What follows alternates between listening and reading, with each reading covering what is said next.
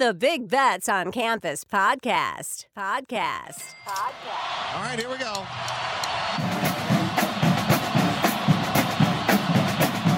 fifteen, twenty, twenty-five, thirty, thirty-five, forty, forty-five, fifty. And the kick is blocked. The college football world stunned. What the football? Oh, my goodness. He stumbled and fumbled. The lateral to the corner of the end zone. Can you believe that? They're not going to keep him off the field tonight. Holy cow. It's not the size of the dog in the fight. It's the size of the fight in the dog. What's up, Degenerate Nation? Welcome to the Big Bets on Campus podcast presented by BetMGM. This is the B B O C College Football National Championship Preview and Award Show Spectacular. We have a lot to get to today. We'll obviously preview the national championship game between Washington and Michigan. We will also give out our Hades Smith Award, which is the voicemail caller of the year. We'll look back on some of those voicemails, get a few laughs. We'll give out our gambling Heisman. We'll even talk to fellow B B O C co-host Mike Calabrese to get a quick prop or whatever he likes. Check in with him. Speaking of Mike Calabrese, right after this show, we will transition to full-time college basketball featuring myself, the three-man weave crew, Mike Calabrese, and our old pal Mike Randall makes his return.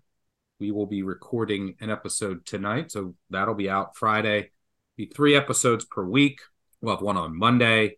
Take a look at a conference recap the weekend. Look at Monday night.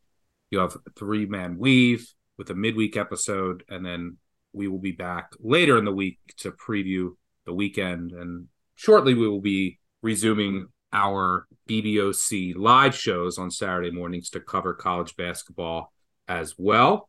But before we get into the national championship, Colin, let's uh, we'll talk a little college football playoff recap. First of all, what's going on? How was the game, and what were your overarching thoughts? Well, for those of you without the visuals of YouTube, Stucky is wearing a glorious Washington t-shirt. They are have already made me a big financial winner on Monday. So, you know, dogs, I, they, they've had such a tremendous season. As far as the Rose Bowl goes, I, I just could not believe the number of special teams problems. I couldn't believe how Alabama could not get a clean snap to Milroe. Lights were a little bit too bright there in the Rose Bowl, I would say, for a guy that's licensing stuff, uh, talking highly of himself, throwing Bill O'Brien underneath the bus. Uh, ultimately, it was Alabama's mistakes, and who knows. You know, Saban said that was a design quarterback run that Tommy Reese called for Milroe. Wasn't blocked properly, wasn't snapped properly, didn't get home. That was the difference. I just could not believe the number of mistakes that Michigan made at the beginning of the game. Alabama had chances to knock them out. They didn't. And when you have a trench like what Michigan has, that'll come back and bite you. As far as the Sugar Bowl goes, the handicap is exactly what you and I said. I mean, spot on. The Texas secondary was ripe. And Washington was elite in the throw game, as they always have been, except for that little, I don't know what was going on for those three or four weeks. We thought Penix maybe had a rib injury. Maybe there was a flu bug. Not sure how we didn't score one touchdown against who, Arizona State. But, you know, Washington, the version that's the best of them, showed up in the Sugar Bowl. We knew that that would uh, dominate and cover the number for us. This is going to be a fantastic national championship game. Alabama really did not capitalize on the Michigan mistakes, and here we are. Washington got away with some awful clock management late. Yep. Oh, my God. I was going bananas. They basically could have ended the game. And Sark, and, a decision for the two-point conversion. There were so many mistakes. Yep. And then Michigan special teams, which are usually elite. They have one of the best special teams groups in the country.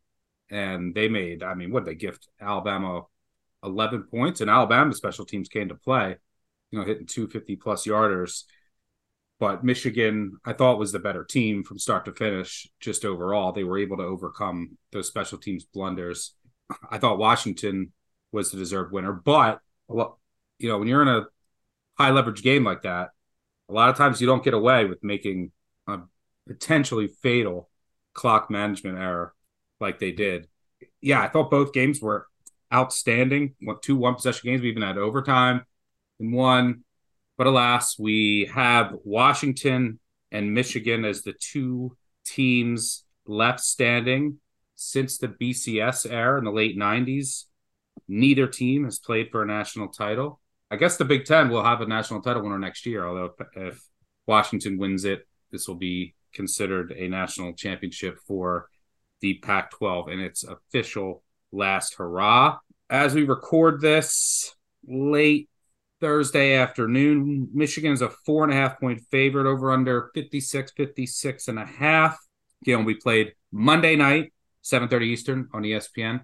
My initial handicap on this game, I think the line is close to about fair. A couple of things that really stick out to me with this game. I mean, you mentioned it off the top of the show. We talked about the weakness of Texas, and it's their it was their secondary, their corners, you know, going up against Penix and three healthy elite receivers in Odunze, McMillan, and Polk. That ended up being Texas's downfall. Those three were targeted twenty times against Texas. They had nineteen catches for three hundred fifty-three yards and two touchdowns.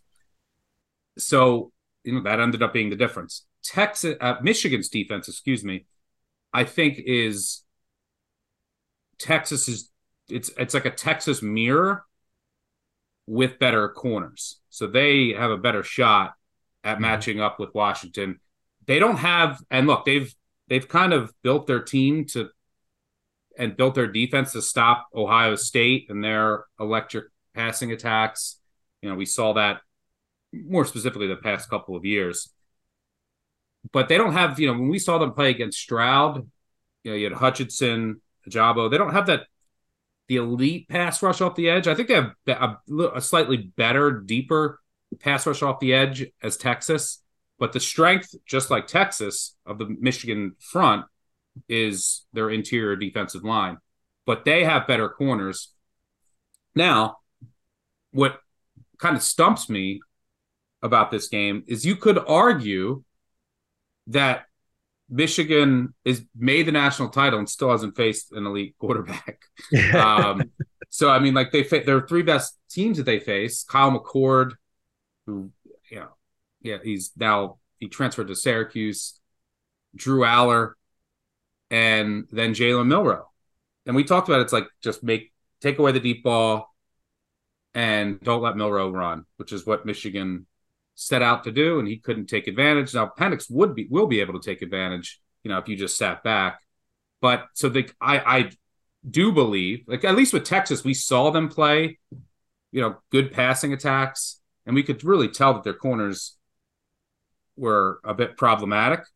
We haven't seen any cracks, and we we know how good Will Johnson is. Sam still, I, but you know, Wallace has played really well. But, like, again, we haven't seen them face this caliber of offense. So how how much of a drop-off will we see in production, and how much can Penix and these receivers take advantage? And on the other side of the ball, you know, and these two teams, the, I think the best part about this game is they're polar opposites. Washington led the country in air yards this year.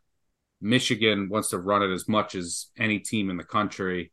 So these are these teams are polar opposites. So Washington defense, I will say, is trending up. Better health. We've seen that. Even I know they gave up a ton of points and and yards to Texas, but well, Ewers I only think I had eighty-five passing yards at the first half, and they put together I think two hundred yards of offense over their final three drives when the game was, you know, two touchdown game. Washington didn't want to give up an explosive play, so. A little misleading in the yards and points department. This Washington defense is certainly trending up. We talked about this last week, better health in the secondary along the defensive line, and they're just playing better overall. Uh, so, you know, Michigan's going to want to run it. They're going to want to pound it. Can they do that against Washington? And improving Washington defense, that will go a long way in determining this one as well. So what do you see here for the national championship game?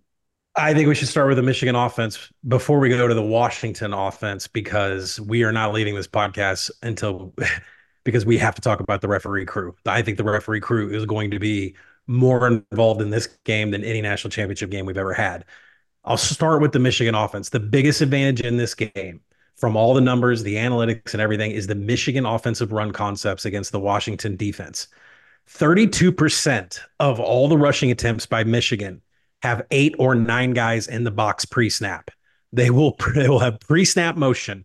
They will load up tight ends. They will pull a weak, a weak side guard, and they will run Corum like a pinball in between all of those. Now, there's no explosiveness ever since he had the surgery last year. He's, you know, he, there, there's not, you're not going to see Michigan running sixty yards down the field on the ground. But what Michigan does with their blocking up front, they are an automatic standard downs the entire game. I can't see a way that Washington gets them into passing downs. Now, Michigan, uh, you know, Washington can defend the inside zone. They can't defend man. They can't defend power or con- counter concepts from the analytics. And that's all that Michigan runs. Washington is top ten in standard down rates. I don't expect them to come out of it. And they're also fourth in quality drives. Remember what quality drives is. It's drives that end in scores, have more than ten plays, longer than three minutes, cover fifty yards. That is Michigan's offense to a T. Now, when you go and look at these last two games where Washington's defense has really stepped up, Oregon and Texas had twice as many plays in standard downs as they had in passing downs. The difference was third downs. Washington has been elite in third downs. They've limited their pass to opponents seven of twenty-one on third downs. Whether you want to call it Bo Nix not getting it done, Quinn Ewers being inaccurate, it just has not, not been able to work for either of those teams in third downs. The red zone is a huge issue for Washington on this side of the ball. eightieth in defensive finishing drives, but it gets way worse after that. Michigan is seventh nationally in red zone touchdowns coming from the ground. That's all Blake Corum. Washington is one hundred twelfth in red zone rushing T Ds allowed. There are props on the board that are already up as we record this. I don't think there's a ceiling for Blake Corum anytime T D. I saw minus three twenty. I said, that's not priced right. minus three fifty, not priced right. When you go and look at Michigan's offense and who gets the red zone attempts, I went back to Penn State. Only three attempts in the red zone in the last five games have come outside of Blake Corum. Two went to Donovan Edwards. One went to Samaje Morgan. The rest, all Blake Corum touches. So anytime T D, it's pricey, it's worth it. I played Blake Corum two-plus T Ds. The math is wrong on that number that it's out there. I'm sure it will correct itself by Monday. But he has scored at least two rushing touchdowns in nine of fourteen games this season. That is fifty-seven percent. The odds should be minus one thirty. As you and I record this, Blake Corum two T Ds is plus one fifty out there. That is a terrible number. minus one thirty is your buying point. So stuck for me, it is clear as day that Michigan is never coming out of standard downs. They're going up against a defense that the whole season is eighty-first in third downs. They've just really stepped it up against Oregon and Texas. I, I see a path for Michigan having methodical, slow clock touchdown scoring drives without any resistance from the run defenders that are on the Washington defense. Yeah, that that that is a, a key point here. I so well, number one, what's what's I, I should mention what's what's going on with Donovan Edwards? Is he just still hurt? Is he washed? Uh, are they going to unleash him a bit more in this game? He had a big drop, I know, in in, in the semifinal. Um, mm-hmm. I thought he would look a lot better and healthier after the month off. But sh- uh, should we just consider he's going to get, like last week, like a target, uh, four rushes for eleven yards? Or is he now suppressed in value and you can also look to him in some form or fashion? I think he's washed. I mean, he's yeah. a full participant in pregame activities. He is just not getting the time. And when he does get the time, when he does get the action, he's not producing it at an elite level. Uh, two years his ago, his vision isn't great. So like when he, yeah. but he had to be like so explosive when he would just hit and then break him off. And now that it's, he, he doesn't seem to have that same burst with, you know, some of the vision issues, then it's, it's really bad. Well, the other side of the ball, I I, I think I, I this will be the first time I've said this.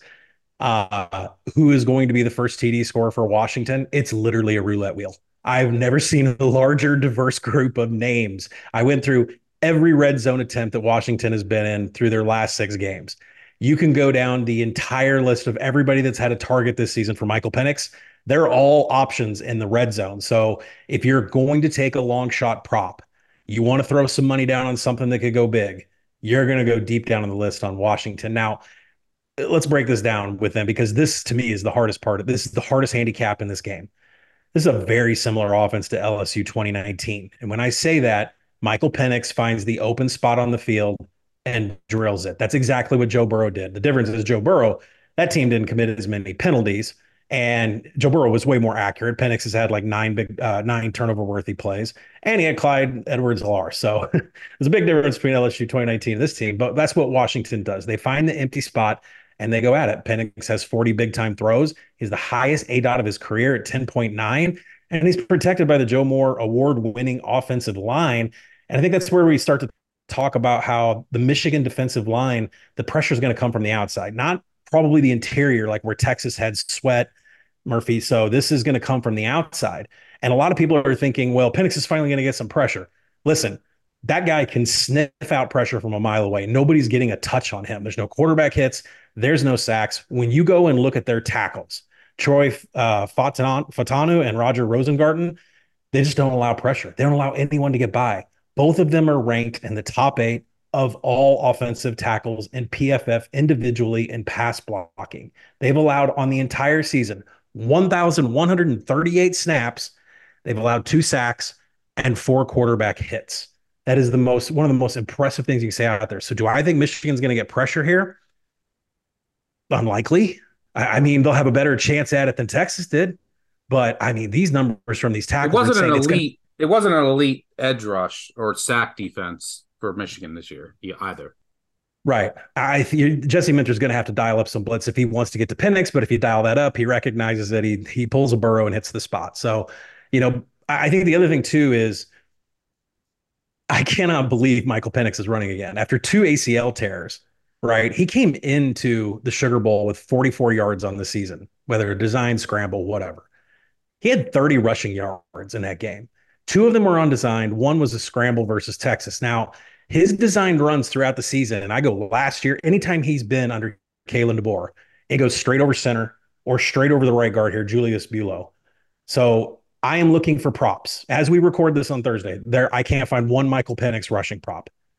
I assume because he averages about five point two yards per game rushing, we're going to get somewhere between five and eleven yards as a rushing prop. I'm going over. I think he's healthy enough to run. I think it will keep Michigan off guard. Uh, it's going to open up some things in the passing game. He is good for me for at least two or three designed runs here. I would take that number all the way up to over fourteen and a half. Uh, sack yards kind of gets your rushing yards. We just talked about it. You like never get sacked. Many times, see this in the N F L and in college. You have quarterbacks who don't like to run or, or quarterbacks that do like to run will run more with in higher leverage games, right? It's worth it to risk more. So, and we saw that last week with Penix. Yeah, I mean, thirty yards for Penix, that's like a shocking number based on what he's done this year. And this is a national title now, so I'm assuming that he'll be even more inclined to run it. The biggest thing for me is, look, Michigan does a good job of preventing explosive plays, but again, mm-hmm. look at, look at the, and so does Washington, but look at the offenses that they face. But unlike Texas, they might they may be able to press at a higher frequency and then try to bring pressure. Can they hold, can their corners hold up when they do that? So if they want to bring pressure, that's what Arizona State did. Now, Washington wasn't fully healthy, but they were bringing cover zero blitzes. They were playing press on the outside. It threw Penix off. Can Michigan do that, change up their – disguise their coverages enough, corners hold up in man, press man, uh, you know, you can't do that all game, but enough when they do to throw Penix off. That, to me, I think is the key to the game, right? Would you agree? Oh, and how important is Dylan Johnson's hands out of the backfield? Now, he was in a boot walking off the Sugar Bowl field after all the festivities. Kalen DeBoer comes out the next day, says he's fine. It's a nagging injury. We've dealt with it all season long during games. And Dylan Johnson went back out there and played. This is one of the shortest turnarounds from semifinals to national championships we've had. Usually it's ten, eleven days. So we'll see how healthy he's going to be. I am going to be on the ground Saturday at Player Media. I will be right up in front of Dylan Johnson to give him the, you know, all the interrogating questions that I can give him. And I'll be on the field watching Dylan Johnson to see how healthy he is, because like you said, Stuck, he is so important. If Jesse Minter puts on the tape of that Arizona State blitz that covers zero, Dylan Johnson's going to have to be there to catch those balls out of the backfield for quick dumps. Now, the real handicap in this game, which is so hard, Rome Odunze, Jalen Polk, Jalen McMillan, what will they do with fifty-fifty balls against this Michigan secondary? It was anything that was contested against Texas. Washington won every single one of those. The only wide receiver this Michigan defense is anything that's comparable is Marvin Harrison Junior, who loves to run hitch, by the way. Hitch is Washington's favorite thing, you know, just a little comeback there after they do after they run their steps. Well, Marvin Harrison Junior was limited to five catches on nine targets, but Kyle McCord was the quarterback. You go back farther, C J Stroud, Marvin Harrison working together, Michigan was able to shut that down too, specifically on hitch. So uh, there could be some success here.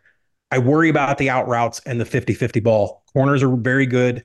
Uh, there's, I mean, I have not, Josh Wallace, Mike Sanderstill, Rod Moore, Quentin Johnson, Will Johnson, all of those guys rank in the top one fifty of P F F's individual grading of coverage grades of all defensive backs. So it's good on good here, but they've never seen anything like this before because there are just so many weapons. So fifty-fifty balls on out routes are really going to determine how Washington goes here. I expect Michigan D to have more success than Texas in A, getting pressure, and B, going up for those fifty-fifty balls. But still, Washington was up by thirteen at the end of that game. So how much can Michigan close that gap? To me, Stuck, that's the big unknown here. Uh, I think Dylan Johnson, you know, that the, they need that play action pass, or at least some semblance of a play action pass to help out, to help draw those defenders out. Um, to me, I think the refs are going to get involved. Don't forget this either. Washington, there's a huge penalty problem. Um, Washington is one hundred thirty-second in the nation in penalties. Michigan is second in the nation in penalties. And that leads us into the referees of this game, which is just unbelievable. If you happen to remember the First Responders Bowl, because it was a tweet storm, there were so many flags being thrown. Uh, we had a ref say, damn it, on, on, on his microphone. Uh, that was Ed Ardito of Conference U S A. Ed Ardito has the highest rate of personal foul calls of all head referees in F B S. The second highest of personal fouls, Marcus Woods of the A C C, who is calling this game. Marcus Woods calls an average of two point two five personal fouls per game. Woods' crew threw a heavy one hundred sixty-eight flags this season. They average fourteen per game. And it's a huge diversity from false start, holding, personal fouls, and yes, defensive pass interference. Woods averages two. The A C C's going to have a say in the, in the national title after all, huh? Yes, yes.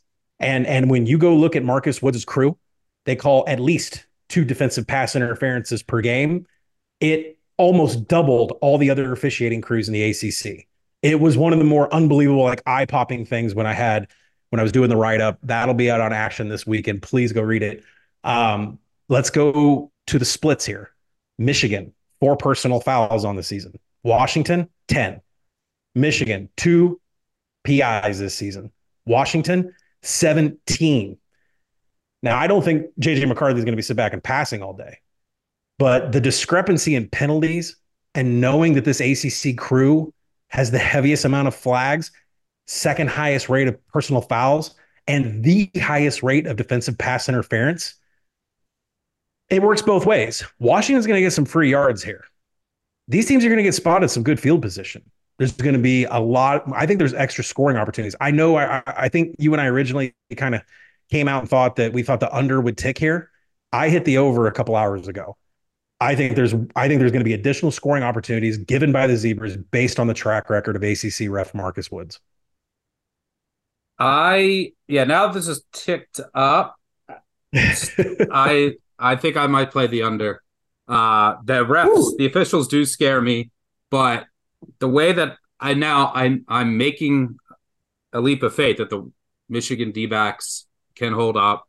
The Washington defense is improving. I do think Michigan's going to have success on the ground, but they're going to be long. It, their offense is going to be their best defense. They're going to be long. They play really slow. This game will be played at a slow pace. Washington doesn't play fast yep. either. So I think Michigan's going to have these long, methodical drives, and I think that their defense can hold up enough, specifically in the red zone. They prevent explosive, both teams prevent explosive plays, which is what I want. Um, so yeah, I think the spread is about right. If I if I if you wanted to take the points with DeBoer, it's just hard for me to project exactly where Michigan is based on the the in that. Hurts the total, the handicap, based on the schedule of opposing offenses that they faced. But from a power ratings perspective, I have the line about right. Um, I think I'm at like three nine, three eight. Yeah, I'm at, um, I'm at four. I'm right there with you. No value. Yeah. So, but I do show a little bit of value in the under. The, the officials do scare me. I also, I, I think that this will be. So I expect Michigan to come out and, and try to pound, control the clock. And, you know, the Washington, you, you can't really get deep on them, and their corners are playing better. So what is that going to lead to? It's going to lead to, like, just their linebackers coming down hard, right? And they're just going to – and they're going to just have to sell out to try and stop the run. So I think this could be a potential – decent day for Colson Loveland. Any thoughts there? I, it's hard because they're set. Michigan plays a bunch of tight ends, so it's like who's right. going to. But I think and, like in a play action, there's going to be some open tight ends at times. Well, McCarthy's now targeting tight ends more than he is his, more than he is his receivers. He had two very questionable throws over the middle against Alabama, and they cut it out. It's almost as if Sharon Moore was like, and this is what's amazing to me because I have a prop in the national championship write-up. J J McCarthy under zero point five interceptions, minus one thirty-five. Why do I like it? Well, McCarthy hasn't thrown an interception since week four, but he's also been extremely low-risk passing. Remember, this is a quarterback that didn't even make a passing attempt in the second half against Penn State. If the, I think what worries me about it stuck with Loveland is if the Michigan rush offense and the offensive line do what I think they're going to do, how many passing attempts are you getting out of J J McCarthy?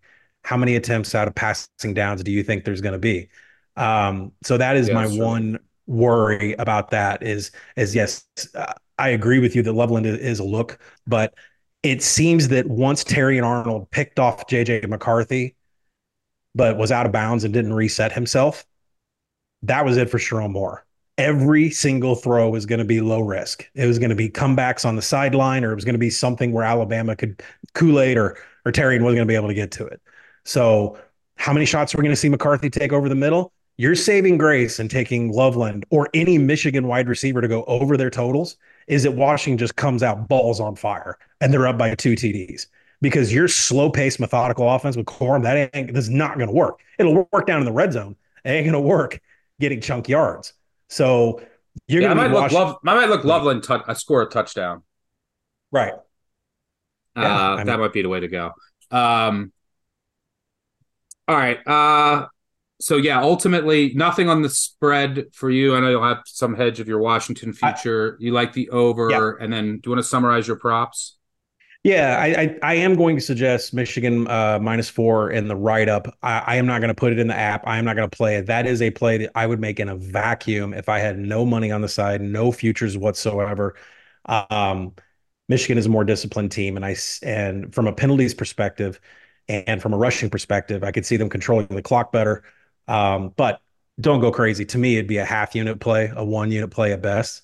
Total, I like a lot more. Um, but, you know, fifty-five is key. And as we're talking, it's steamed. But, you know, to end up on the the rest of the props, you know, Jeremy Bernard, first Washington t- touchdown. That's out there at thirty to one, right? It's thirty to one for first uh, T D. It's also fifteen to one out there for first Washington T D. Go and look at that Oregon game. Look at some film. Jeremy Bernard gets a lot of touches in the red zone. Not only that, they've snapped the ball directly to Dylan Johnson, and he has simply just touch passed it in front of him to a jet sweep motion, Jeremy Bernard. That is an X factor that they use frequently. I love that number at thirty to one. Michael Penix is out there, thirty to one. I think somebody sent me a note and said he's fifty to one in some shops. Listen, if designed run is on the table, I don't, I don't see why not. I mean, that is such a large number. And Michael Penix has rushed for T Ds before. So those are definitely two first T D props that I love. Of course, I'll be out there looking for Michael Penix rushing yards over. All right, good stuff there. And as I said before, we'll have our live show Monday, late afternoon. And Colin and I will both have content on the Action Network app and action network dot com. This is a reminder, the B B O C podcast is presented by BetMGM.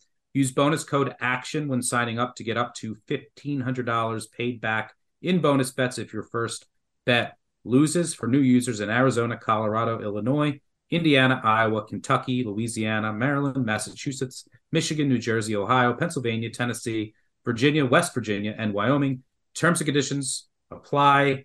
Must be twenty-one or older. Gambling problem? Call one eight hundred gambler. Can't wait for this game, though. Contrasting styles, two teams uh, that I think will give us a good show. I think it'll be another close game. All right, let's move on to the award show.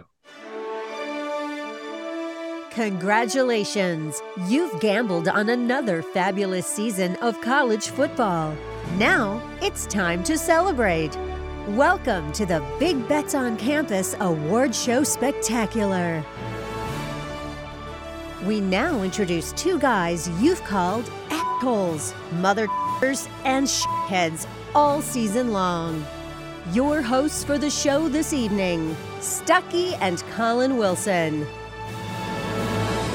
All right, so with the championship game talk over, it's time for a long-standing tradition here at Big Bets on Campus. Let's hand out some awards. As I mentioned previously, we'll hand out the Hades Smith Award, which goes to our voicemail caller of the year.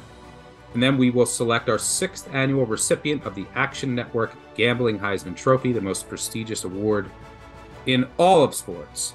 But first, we do want to recognize three college football coaches who received the most voicemail calls this year by far.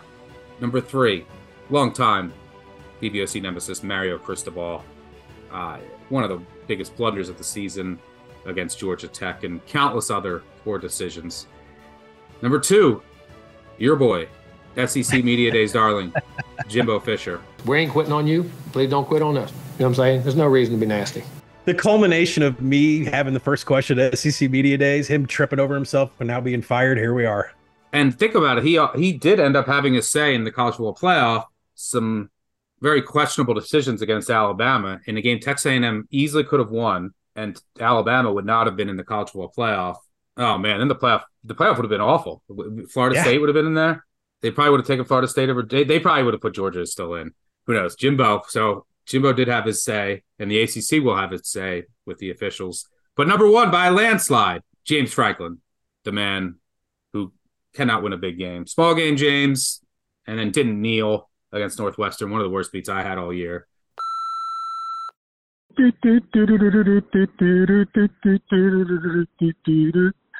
My name is Franklin the Clown, and I make people believe that I'm a Big Ten contender or a national title contender. uh-uh. James Franklin, go back to Vanderbilt. Good job, small game, James. Another season that was not a big game win. The West game, the West Virginia game still hurts. The second Neil Brown took a timeout, I said, Franklin's going to shove this in. You know it. And it happened. Penn State games, always always an adventure. All right, let's move on to our Hades Smith Award, which goes to the voicemail caller of the year, named after this infamous September twenty eighteen voicemail after Lovie Smith's University of Illinois team gave up five fourth-quarter touchdowns to Penn State, of all teams, for a legendary bad beat. I'm Devin from Alabama, Champaign, Illinois. Lovie Smith. The name should be Hades Smith from now on.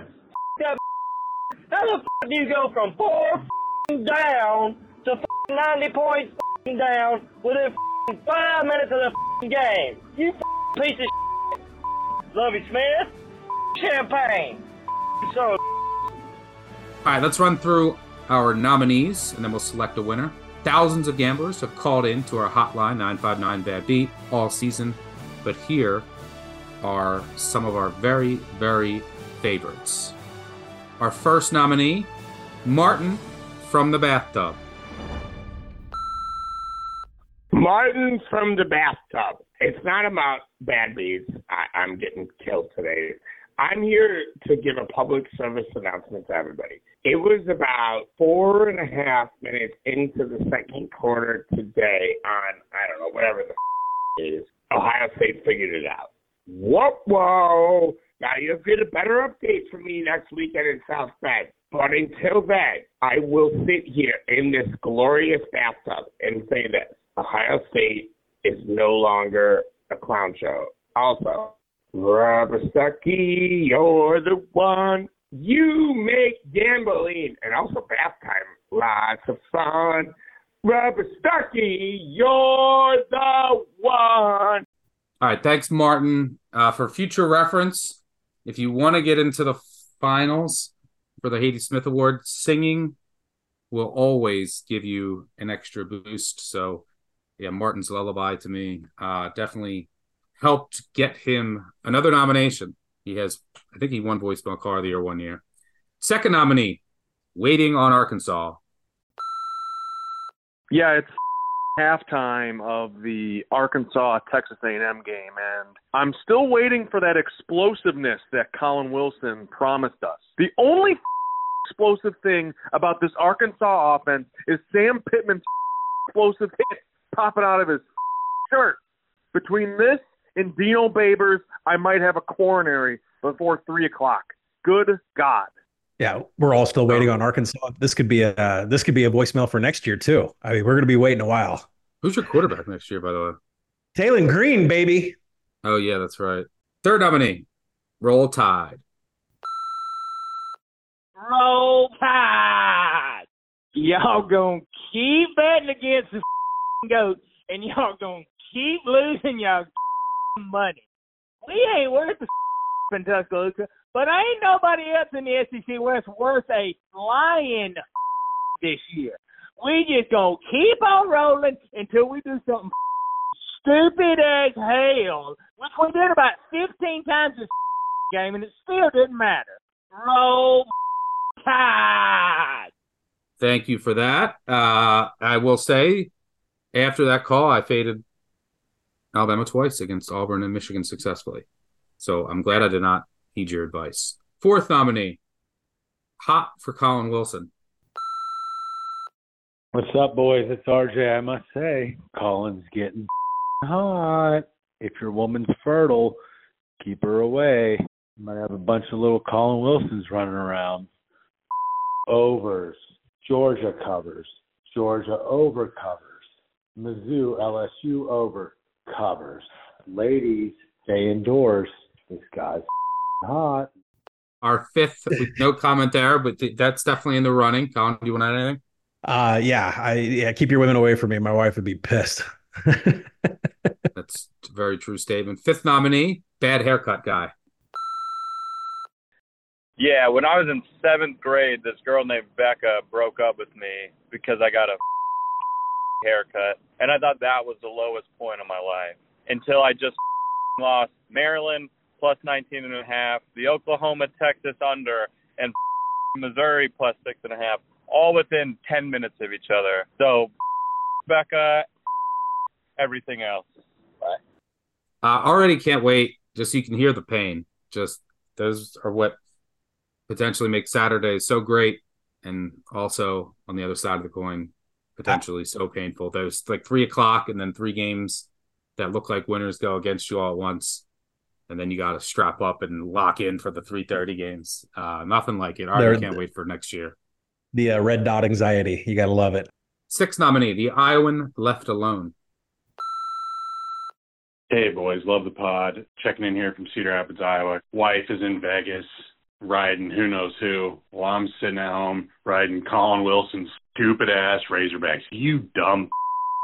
They're terrible. Sam Pittman, the Razorbacks. Done.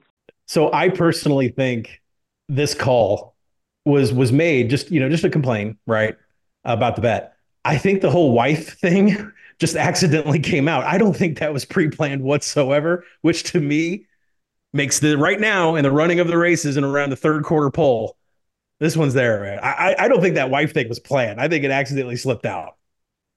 Love it. Seventh nominee, Stucky the Robot.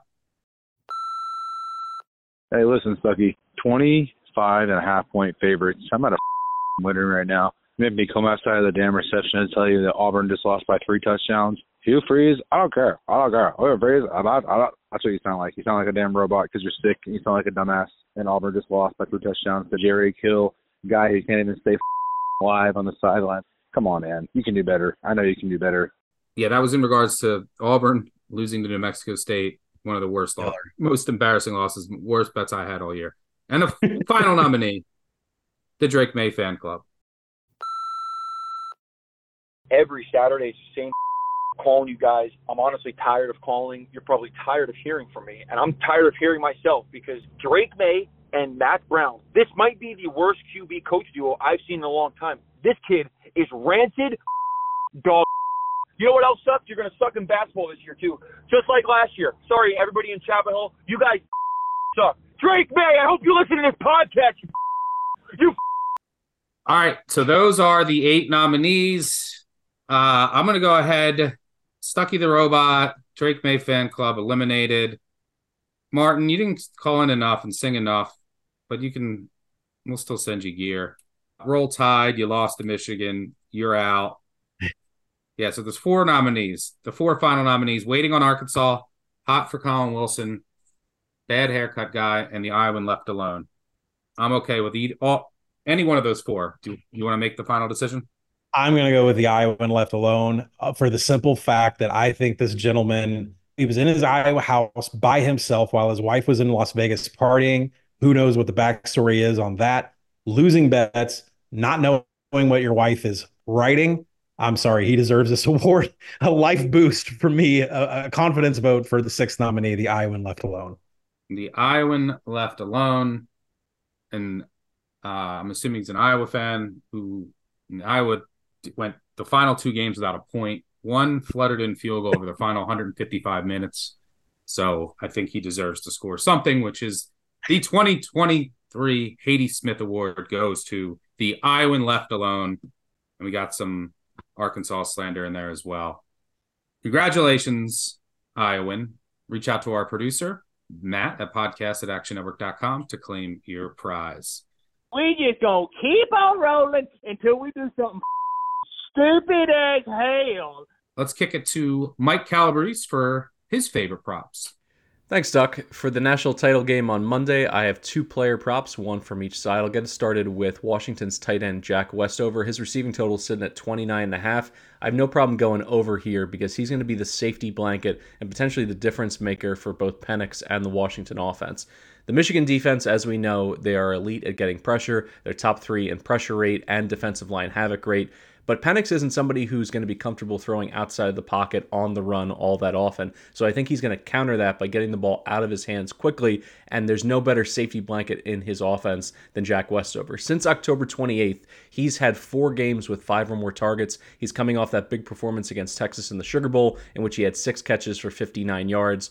And when you look at how teams attacked this Michigan defense down the stretch, particularly when they were playing better offenses. Cade Stover, six targets. Corey Dyches from Maryland, six targets. And even Penn State cobbled together with their two tight ends, Ty Warren and Theo Johnson. They had eight targets in total. So I think teams are finding things schematically difficult on the perimeter and a little bit easier underneath and hitting those safety blanket checkdown throws. So I see Westover getting six to seven targets in this game. I would play this up all the way to thirty-four and a half.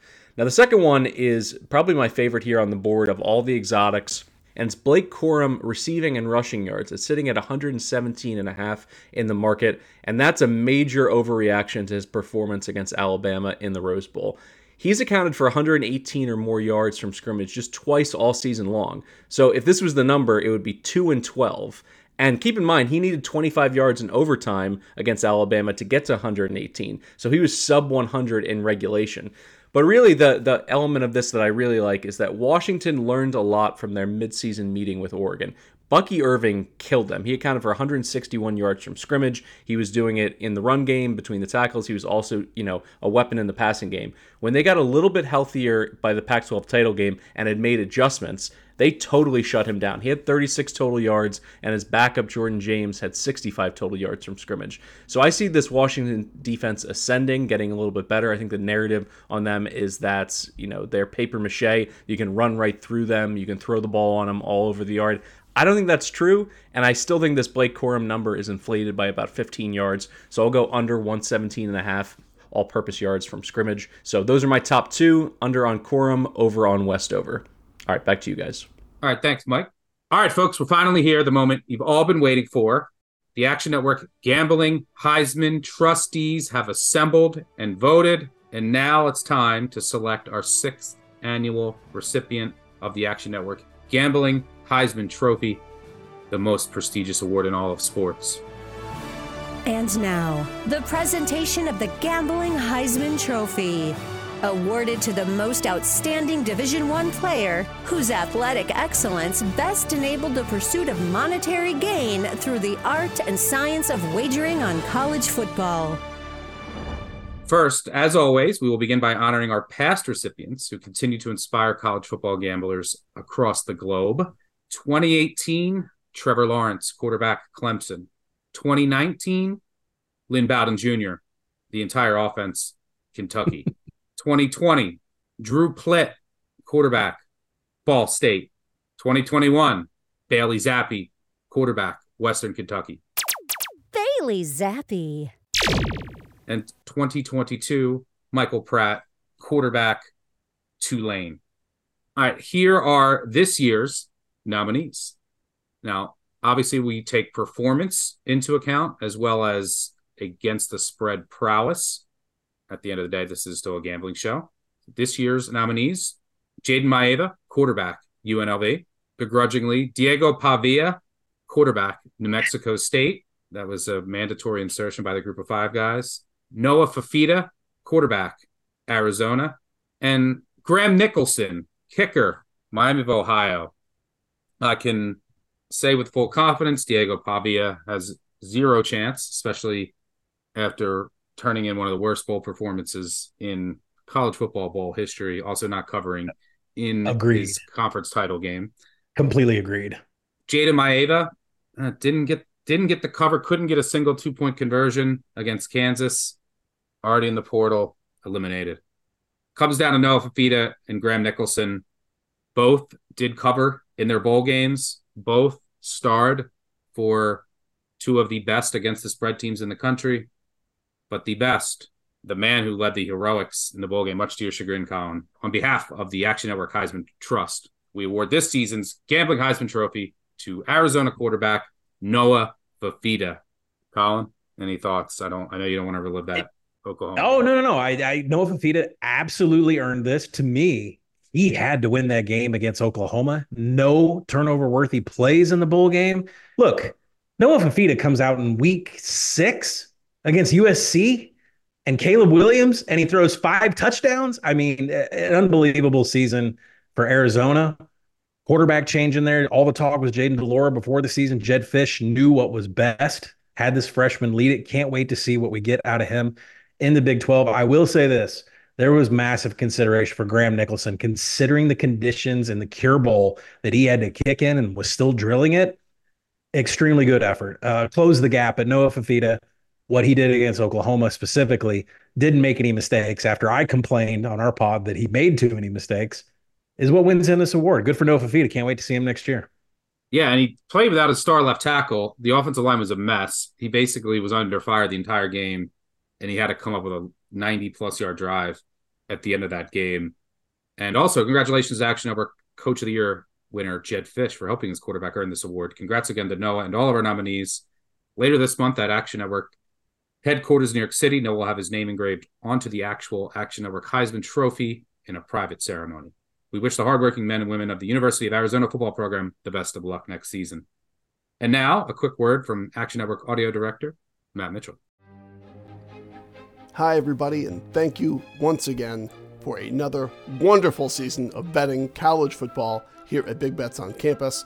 There are many, many, many, many sports podcasts out there, but thanks to you, you made this show, which is mostly about Service Academy totals and whether or not a team in Las Cruces, New Mexico is, in fact, a Ponzi scheme. One of the top two hundred most popular sports podcasts in America.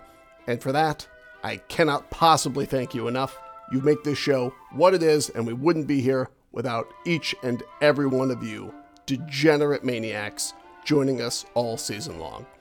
I thank you from the bottom of my withered gambling heart, as does my other producer, David Lee Payne, all of our contracted producers spread out across this fine earth, the entire video team here at Action Network, and of course, our hardworking experts, Stuckey, Colin Wilson, Mike Iannello, Mike Calabrese, Brett McMurphy, and everyone else here at Big Bets on Campus. I hope you have a wonderful time betting the final game of this college football season.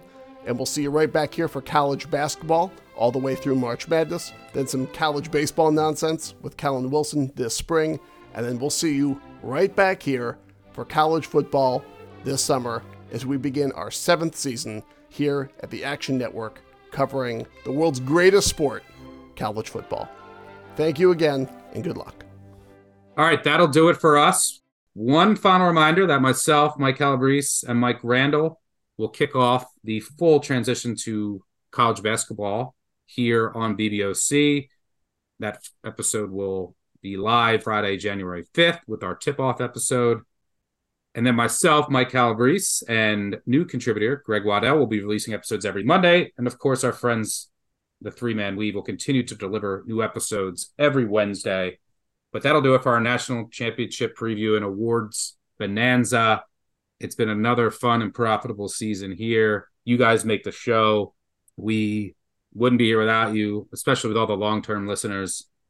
We appreciate you guys. Love the ride. Love the sweats every week. Can't wait to do it all over again. Colin will be driving around, firing in win totals in April, May, whenever they come out. I love doing the show. You know, all of our episodes. Look forward to them. And it's because of you guys. Love the voicemail callers. So looking forward to doing it all again next year. Colin, thanks to you again. Parting, final parting words. Portal's about to close. I got about three weeks to get returning production T A R P numbers done. Uh, you're right. I'll be firing off win totals in April. We're going to do a little college baseball later on this spring. Uh, I'll see where I can help out around March Madness. I want to put additional things out to our podcast producer, Matt Mitchell. You know, when you and I first started doing this as the Gin and Juice years ago, we didn't have Mitchell. We had to kind of do all the heavy lifting by ourselves. And once we got Matt, everything you hear from an audio perspective, he weaves into a masterpiece. He was born to do this job. The intro song, I think, is it makes the hair stand up on my arm when I hear it in the summers. That is, uh, you know, just another example of how great he is of a producer. So I just want to say thank you to everybody that supports us here, because Stucky and I couldn't do it without Action Network, without Matt Mitchell, and without everybody else on the team. Yeah, well said. So that'll do it for us. Another season in the books. Let's close out strong with a profitable national championship game between Michigan and Washington. Good luck to anyone who has pending futures or bets on the game. But for one final time this college football season, thanks for tuning in. Make sure you subscribe, unsubscribe, subscribe, tell a friend, tell an enemy. For those betting college basketball, I'll see you in a few hours if you're listening to that.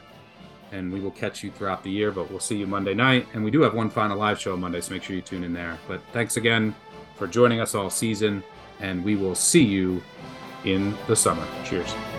Peace out.